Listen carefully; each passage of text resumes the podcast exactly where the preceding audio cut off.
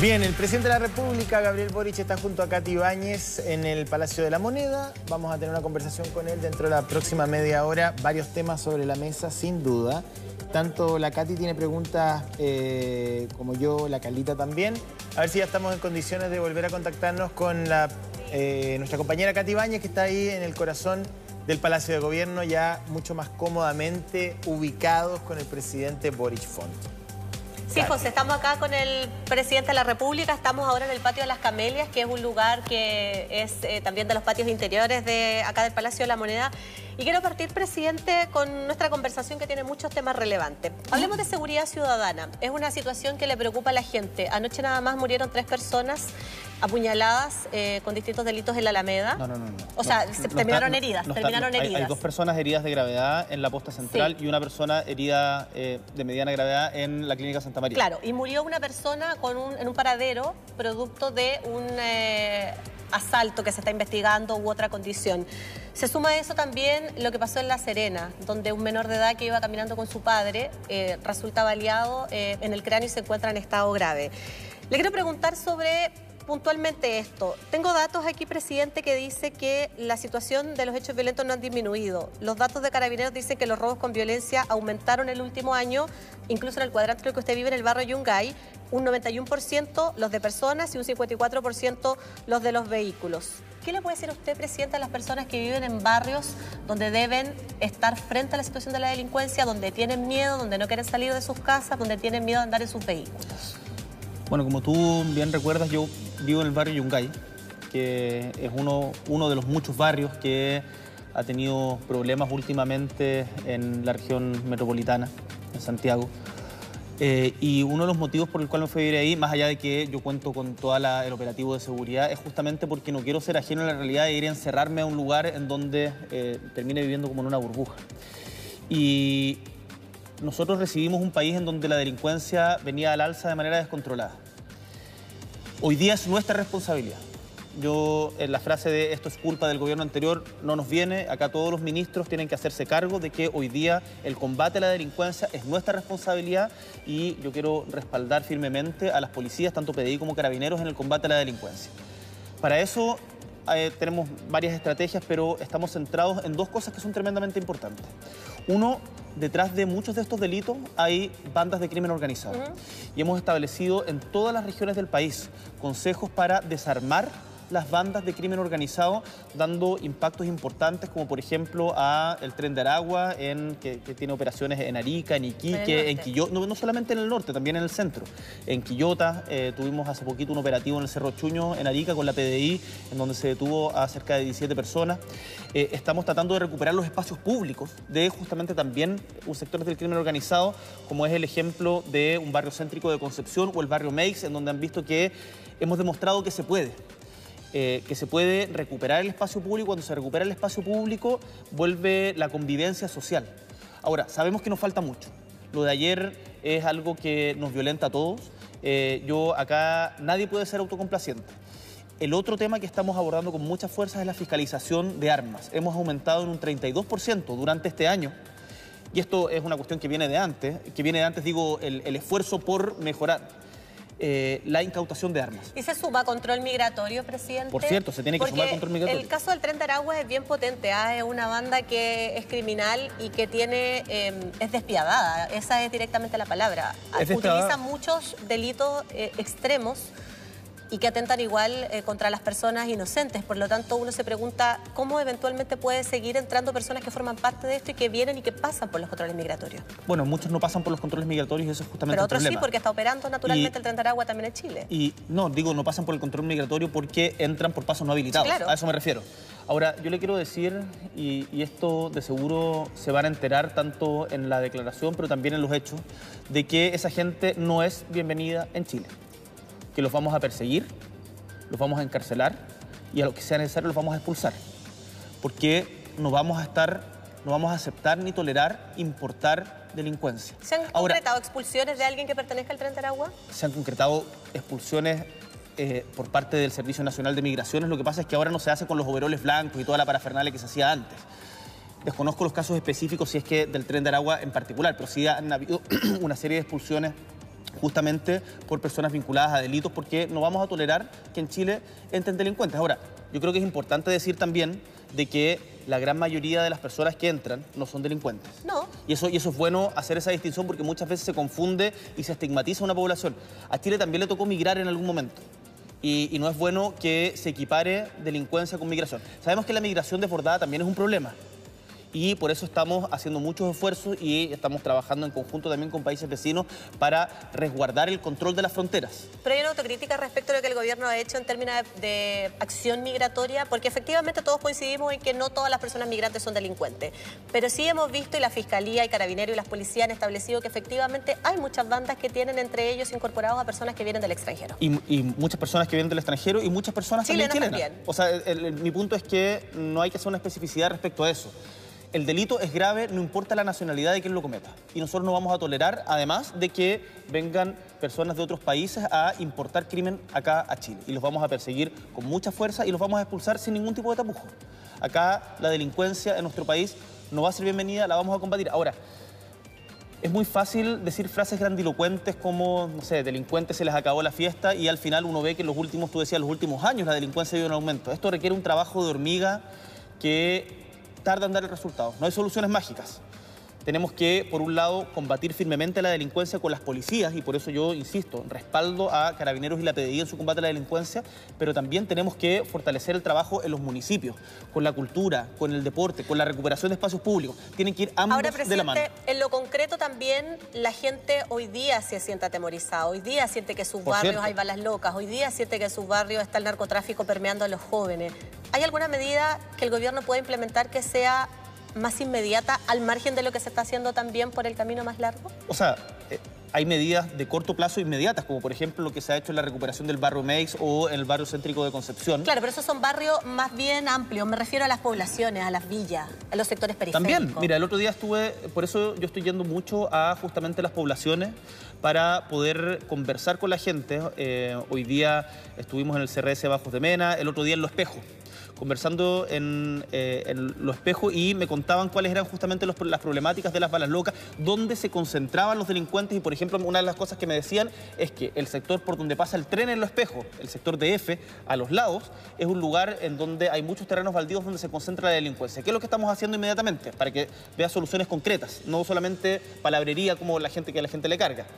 Vamos a, este año, mejorar la inversión en los P M B, programas de mejoramiento barrial, y P M U, programas de mejoramiento urbano, para igualar la mejor inversión en todas las comunas de los últimos ocho años.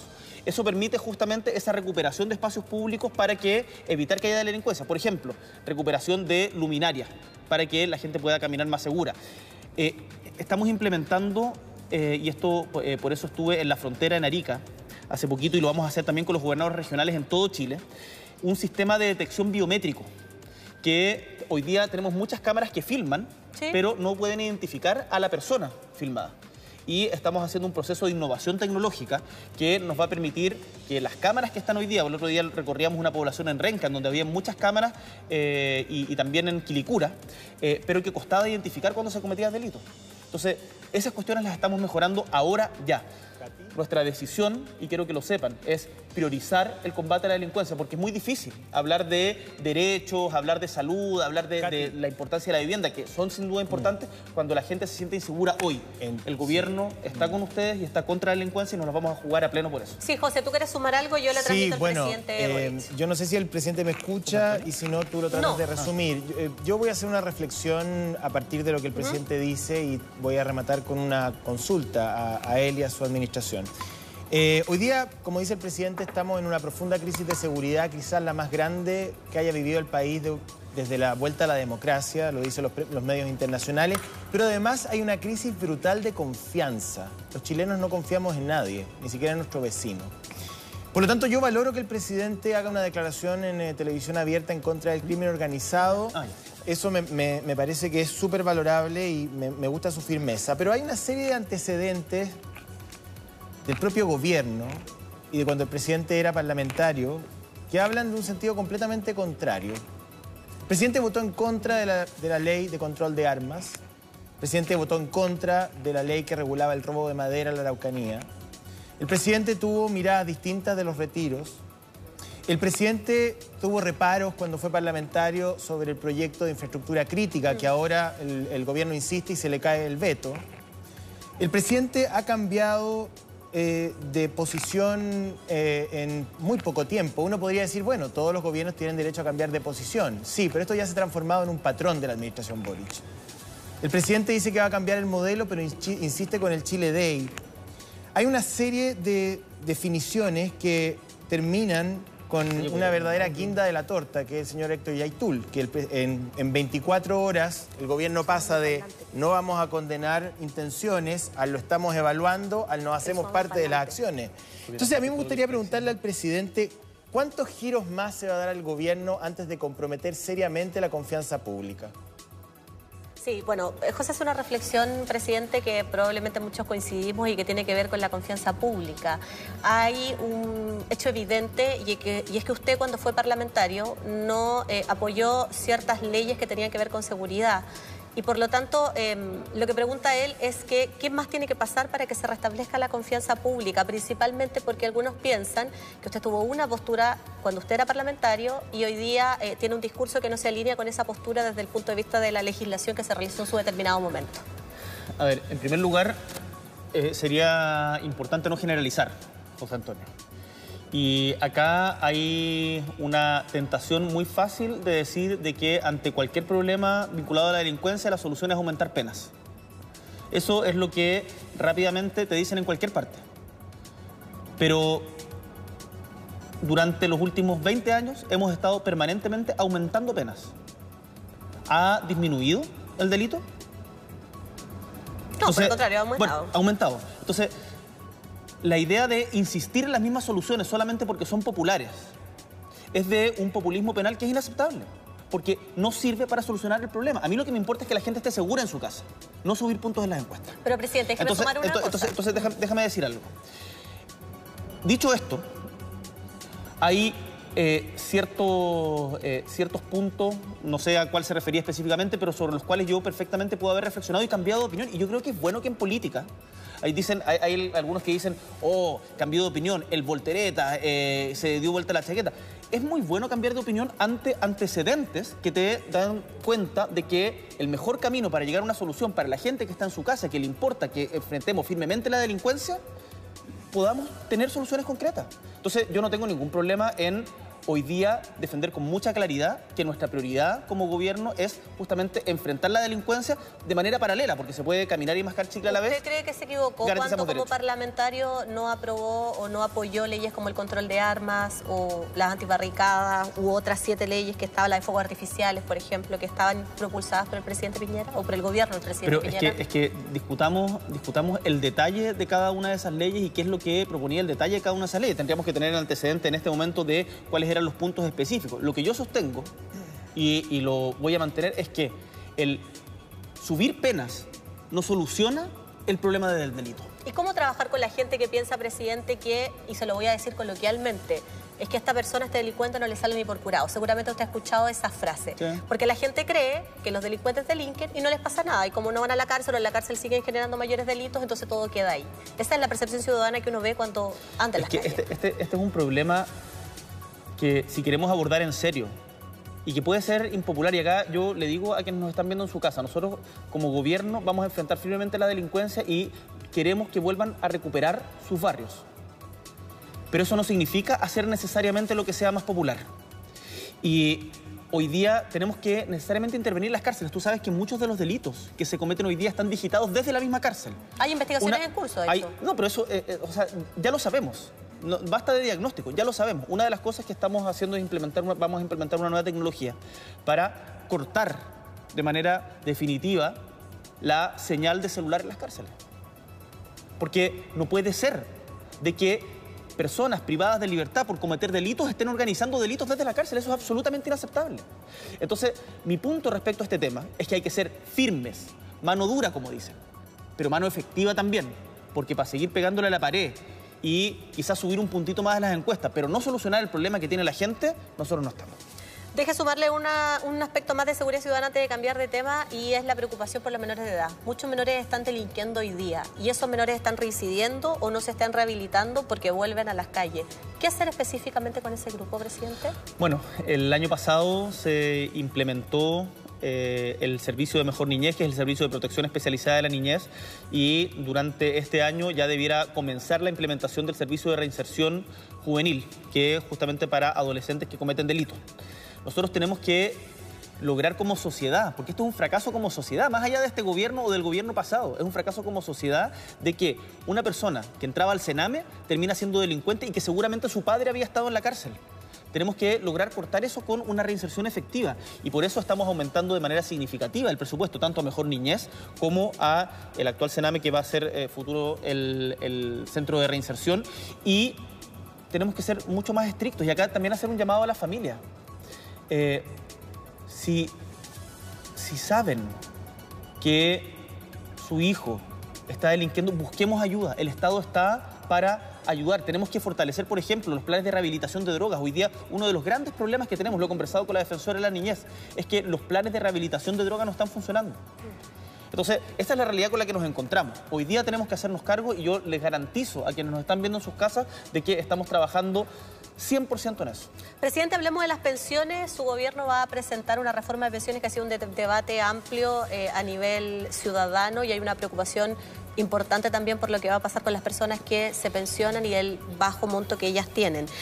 Se ha anunciado o se ha adelantado por parte del ministro Marcel que se habla de un seis por ciento de cotización adicional individual que no sería heredable y solidario. ¿Cómo pretende el gobierno que funcione ese sistema? ¿Quién administraría? ¿No sería una F P? ¿Sería una entidad? ¿Y de qué manera eso concretamente le ayudaría a subir las pensiones a los futuros pensionados? Hoy día tenemos un sistema de pensiones que yo me imagino que todos quienes están en su casa van a estar de acuerdo que no funciona, que entrega pensiones de miseria después de toda una vida de trabajo. Y por lo tanto, lo peor que podemos hacer es seguir las cosas como están, y que por peleas ideológicas de quienes estamos en políticas no seamos capaces de mejorar las pensiones. Entonces, prioridad uno, que las pensiones de la gente mejoren. Y por eso el compromiso básico es que si logramos, al fin del gobierno pasado, mediante un acuerdo transversal, subir la pensión garantizada universal a ciento ochenta y cinco mil pesos, nuestro compromiso como gobierno es aumentar de esos ciento ochenta y cinco mil pesos a doscientos cincuenta mil pesos. La pensión mínima. Eso es uno. Dos, nosotros creemos de que en la sociedad, cuando tú le dices a todo el mundo que se tienen que, se tienen que rascar con sus propias uñas, la cosa no funciona. Y por lo tanto creemos que hay que incorporar elementos de solidaridad al sistema. Déjame ponerte un ejemplo. Uh-huh. La gran mayoría o parte importante de las mujeres que realizan labores de cuidado no son remuneradas, y por lo tanto no tienen acceso a ningún tipo de pensión. ¿Por qué? Si hacen un trabajo que es esencial para la sociedad. ¿A ese público podría apuntar a lo mejor ese fondo común? Por cierto, ese fondo común está pensado para sustentar a, entre otras, esas mujeres que durante toda la vida se descrestan trabajando, y seguramente muchas de las que están en sus casas saben de lo que estamos hablando. Se descrestan trabajando y ni el Estado ni el mundo privado les reconoce nada. Entonces es necesario incorporar elementos de solidaridad. Desgraciadamente, el individualismo caló muy hondo en Chile. Y esa es una batalla cultural que tenemos que ser capaces de conversar. Ahora, lo que nosotros estamos... La reforma se va a discutir en el Parlamento. Y en el Parlamento yo estoy totalmente disponible, como corresponde en democracia, a que se le hagan todas las mejoras que sean necesarias. Pero lo que le digo a los parlamentarios, tanto de mi sector como a los parlamentarios de derecha, es que nuestra primera prioridad, lo que tiene que estar en nuestra cabeza, es que las pensiones tienen que subir y que no podemos volver a fracasar, como hemos fracasado los últimos diez años, en llegar a un acuerdo para que las pensiones suban, salvo eh, la P G U que aumentó a fines del gobierno pasado. Sí, sobre esto quieren, quieren sumar sí. También allá en el yo, estudio, lo escucho. Estoy, yo estoy completamente de acuerdo con el presidente, y yo creo que la mayoría de quienes nos están viendo habría que ser muy delirante para decir que el sistema de pensiones tiene que quedarse como está. Me parece que en lo personal creo que es un tremendo error. La pregunta que uno se hace, porque el tema de las pensiones lo venimos discutiendo desde hace varios años, esto no comenzó el año pasado, incluso mucho antes del estallido social, el tema de las pensiones fue el primer tema ciudadano junto con la educación que se puso sobre la mesa.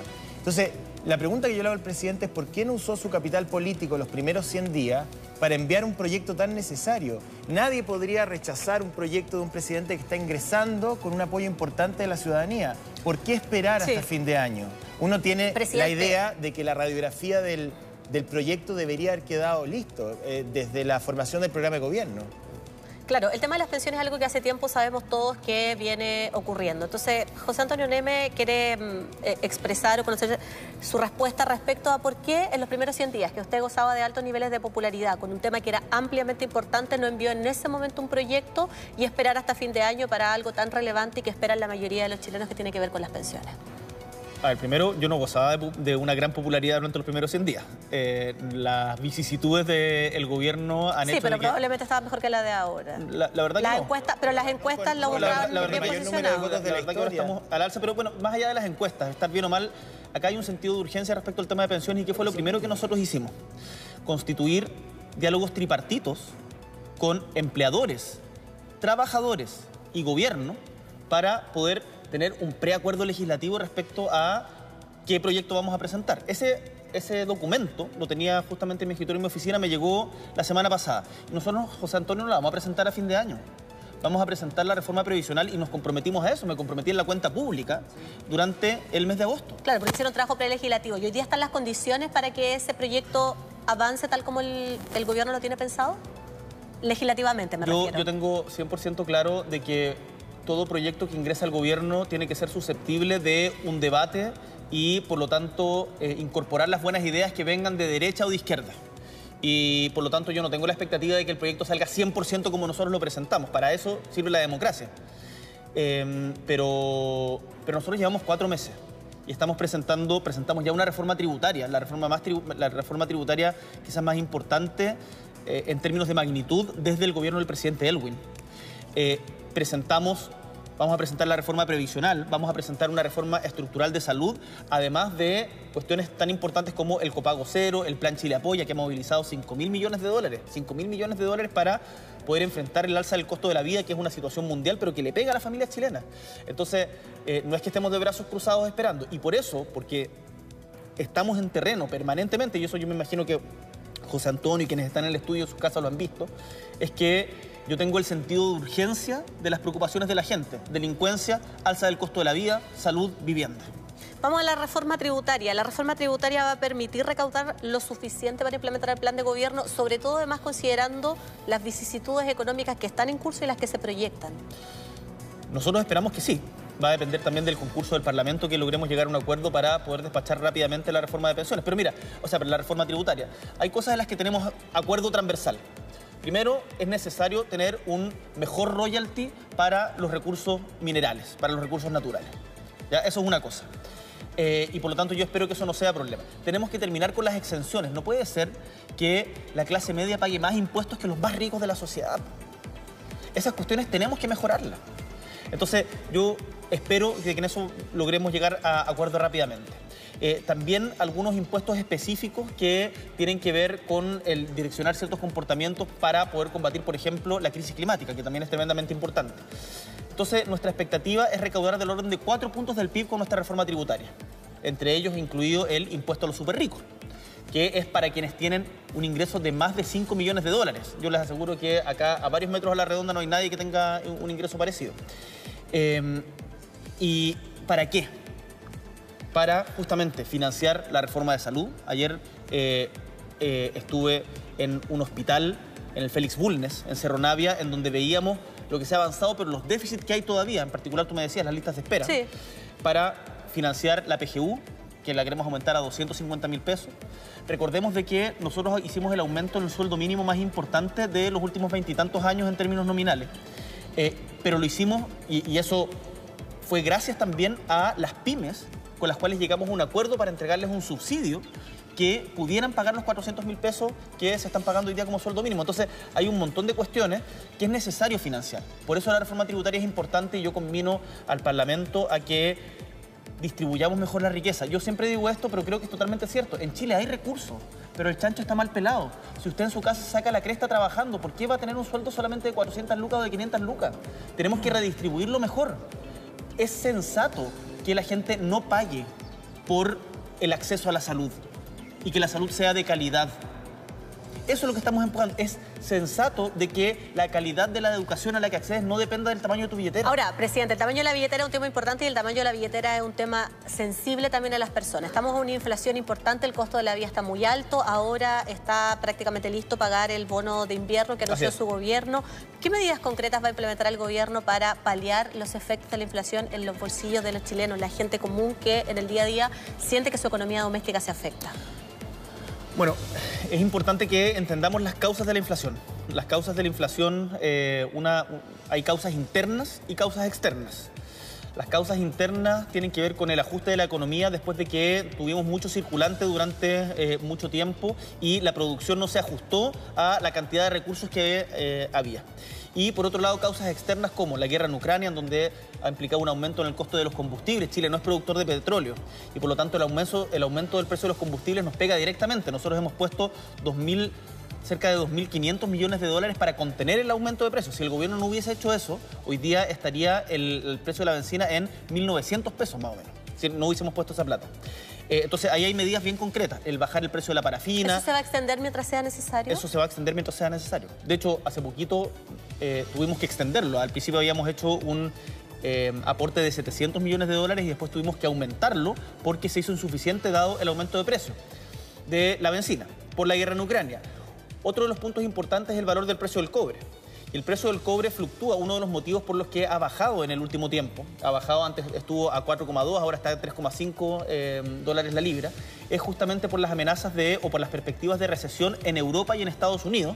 Y además por el cierre de ciudades, de ciudades en China que afecta el crecimiento. Entonces son cuestiones que van más allá de nuestra voluntad, pero sepan de que pese a estas cuestiones externas, nosotros estamos haciendo todos los esfuerzos con el presupuesto que tenemos, con responsabilidad fiscal, para que esto no le toque pagarlo después a las generaciones futuras, eh, mejorar la actual situación. Por eso decidimos entregar este bono a siete millones y medio de personas, un bono de eh, ciento veinte mil pesos.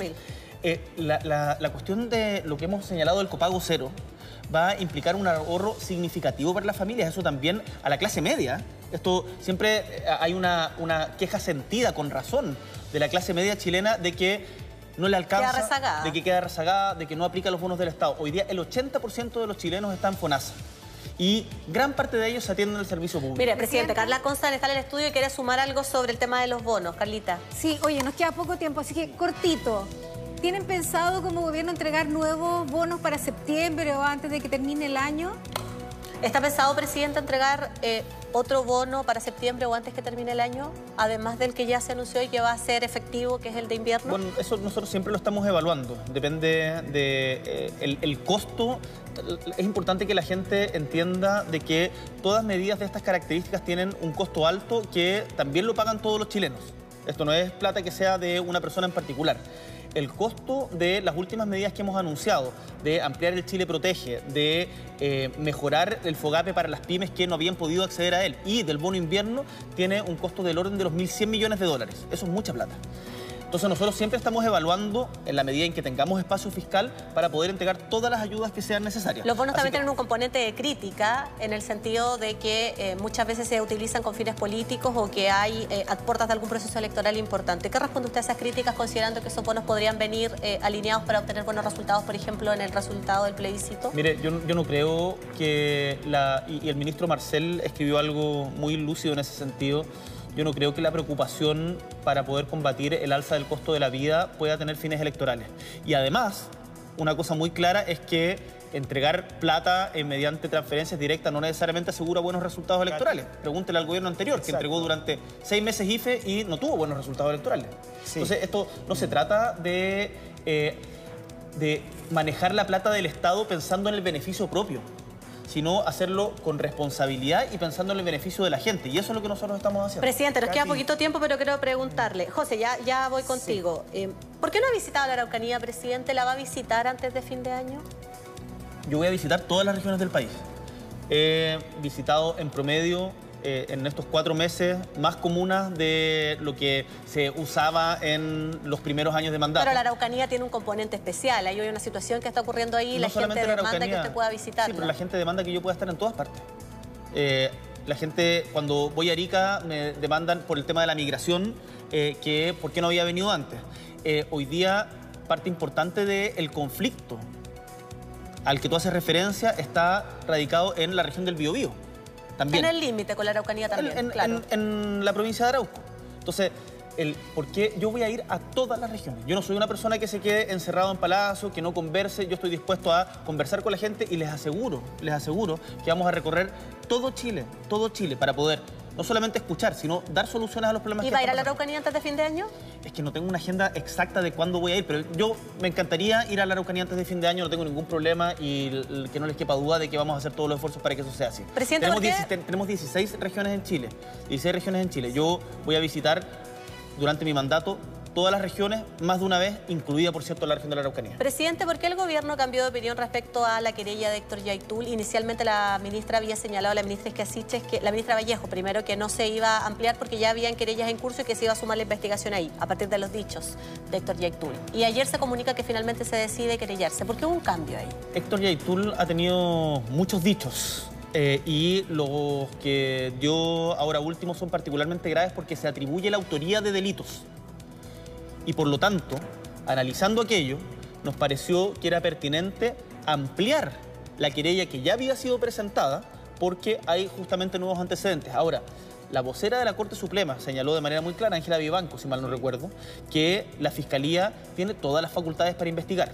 Nosotros decidimos ampliar la querella justamente porque hubo una autoatribución de delitos en las últimas semanas. ¿Y por qué al inicio salieron diciendo como gobierno que no lo iban a hacer y después pareciera ser que cambiaron de opinión? ¿Al, al inicio cuándo te refieres? Cuando habló la ministra Camila Vallejo. Mira, el, el gobierno tiene el deber de estar siempre evaluando sus decisiones. Y, o sea, y esta la, decisión y, se reevaluó. Y, y, la, y la decisión final me toca tomarla a mí. Yo, ante los antecedentes que se nos pusieron sobre la mesa, ante la gravedad de las declaraciones de autoatribuirse delitos ya concretados, tomé la decisión de que era importante ampliar la querella. Y eso asumo la responsabilidad de aquello. Yo insisto, creo que es bueno que un gobierno sea capaz de revisar sus propias decisiones, porque gobiernos obstinados, en donde actúan solo así y tratan de estar de acuerdo consigo mismos, la verdad es que no traen las mejores soluciones para la gente. José, dígame. Sí, no, no, yo estoy siguiendo la entrevista muy atento y, y yo estoy de acuerdo con el presidente respecto de la caricatura de las volteretas que me parece... Yo se lo pregunté porque hay un tema de confianza pública, en muy poco tiempo un cambio de decisiones, pero, pero sí le reconozco al presidente el pragmatismo necesario. Es distinto estar en el Parlamento que estar en la moneda. Y si hubo un error de diagnóstico... Me imagino que desde ese punto de vista, bueno, uno le da el crédito, ¿no? Eh, la, la política se hace también en la realpolitik. ¿Ah? Es muy, es, a veces es muy fácil, digamos, mirar al frente, pero cuando uno está del otro lado del escritorio y el presidente lo sabe perfectamente, eh, las cosas se ponen un poco más complejas. Yo quería eh, primero decir, porque la gente está muy interesada siguiendo la entrevista, dice, ¿por qué no tenemos contacto directo con el presidente? Bueno, entiendo que es más cómodo para la presidencia que no tuviera sono con el programa, entonces fue una decisión que uno respeta del Palacio de, de Gobierno, no fue decisión nuestra que él no pudiera conversar directamente con los conductores del programa. Yo lo aclaro porque la gente dice que es raro el se formato. Eh, quería preguntarle, desde la óptica de él, me imagino que ha leído la propuesta ¿Sí? constitucional eh, muchas veces o varias veces, la ha subrayado, él es muy mateo en eso. Eh, ¿Qué es lo que él modificaría? Yo entiendo que él quiere sí. postergar el compromiso de reformas para después del cinco de septiembre. ¿No le parece justo ¿Presidente? que la ciudadanía sepa si efectivamente el gobierno tiene una mirada crítica respecto a algunas dimensiones de la Constitución? ¿Qué se podría reformar para aquellas personas que todavía están en duda? Desde su punto de vista, que es lo que comentan en el estudio, José Antonio, ¿qué reformaría usted? Eh, en la Constitución, usted la ha estudiado, ha comentado, eh, que, que está activamente leyéndola. ¿Qué reformaría usted? ¿Qué aspectos concretos de la propuesta de nueva Constitución? Mire, primero, permítame decirle de que la propuesta, tal como dijo la expresidenta Bachelet, es perfectible. Y por lo tanto, no hay que tener ningún tipo de temor ni tapujo. Y yo como presidente de la República hoy día digo que en el caso de aprobarse no hay ningún problema en hacerle modificaciones para mejorar la propuesta. Eh, en segundo, hay cuestiones que me mejoraría respecto a ciertas ambigüedades que eh, existen o, o temores que uno escucha de la gente. ¿Cómo qué, por ejemplo? Para que quede absolutamente claro. Bueno, Hoy día bueno. en el C R S de Bajos de Mena, en Puente Alto, una señora que estaba esperando atención me dijo, ella, presidente, ¿es verdad que la casa que acabo de adquirir no va a ser heredable a mis hijos? No, pues no es cierto. Yo le quiero decir a través de las cámaras de Megavisión que eso es absolutamente falso. falso. Y tiene que quedar absolutamente claro de que las viviendas son heredables y que nosotros vamos a garantizar y vamos a dar la pelea por la propiedad de las viviendas, para que no tengan ninguna duda. Hay muchas cuestiones que mejorar, por ejemplo, eh, me parece que pues, eh, el, hay, hay cuestiones específicas como la iniciativa de gasto de los parlamentarios, el, el tema de los sistemas de justicia, de que fortalecer el poder judicial, pero yo quiero destacar las cosas buenas del proyecto de nueva Constitución también. Presidente, nos queda un minuto, aunque no lo crea, ya son la una. Y le tengo que preguntar esto y lo voy a citar textual. El presidente del Consejo de la Transparencia dijo: nadie puede informar sin mostrar dónde está su corazón, a propósito de lo que ha pasado con la difusión que hace el gobierno del plebiscito y las críticas que eventualmente hay una investigación, de hecho, en la Contraloría por eventual intervencionismo. ¿Usted como presidente puede asegurar que va a desarrollar una campaña de difusión sin mostrar su corazón? Pero, ¿cómo, ¿Cómo era la frase que dijo? Nadie puede informar sin mostrar dónde está su corazón. Bueno, nadie puede informar sin mostrar... De... Mira, es que la gente no tiene dudas cuál es, es mi posición obvio. respecto a esto. Si yo participé del acuerdo del quince de noviembre, hemos luchado por una nueva constitución hace tanto tiempo, pero valoro el contenido del texto, pero mi deber como presidente de la República y el deber del gobierno es que todos los chilenos y chilenas puedan votar informados. Y por lo tanto, independiente de mi preferencia, que es pública y conocida, el rol del gobierno es informar y no gastar ni un peso ni un peso en promover una u otra opción. ¿Usted puede asegurar que no se ha utilizado fondos públicos en ninguna repartición pública para ir por una determinada opción yo, en la campaña de difusión? Yo puedo asegurar de que nosotros, todo el esfuerzo que hemos hecho en la campaña Voto Informado es para que la gente pueda votar con el texto a la vista y no para favorecer una u otra opción. Si hay quienes creen que por leer el texto, por tener acceso al texto, hay gente que se va a inclinar por una opción determinada, eso... es algo que va más allá del gobierno. Yo, eh, a mí, a mí me, me preocupa cuando veo que hay gente que preferiría, parece, que no se conozca el texto. Entonces nosotros vamos a seguir repartiendo constituciones. Y la gente tiene derecho a votar apruebo o rechazo. Ambas opciones son legítimas. Sí. Mi instrucción explícita es que no se puede gastar ni un peso público en la promoción de una. Y bienvenida a la Contraloría, vamos a colaborar con Contraloría. Qué bueno que las instituciones cumplan esa labor. Nosotros tenemos el deber de ser fiscalizados y van a poder contar con toda nuestra colaboración para aquello. Y yo invito a la gente a leer el texto, a enfrentar también, a contraponer las mentiras muchas veces que están circulando en redes sociales, independiente del bando del que sean. Sí, presidente, tenemos que terminar porque sí. ya vienen las noticias. Le quiero agradecer mucho por haber estado con nosotros, por haber abierto este espacio. Gracias. Para que el público de Mucho Gusto pudiese conocer. Eh, hay varias temáticas que quedan pendientes, pero seguramente no será la primera entrevista muchas que podremos hacer. Encantado, gracias. Un gustazo, muchas gracias por el espacio, por las preguntas difíciles como corresponde. Tenemos un gran desafío y sepan quienes están en sus casas que estamos trabajando firme con ustedes en terreno para ustedes. Un abrazo grande. Gracias, muchas presidente. Gracias. Chao, chao, chao al estudio. Muy bien. Gracias. Bien,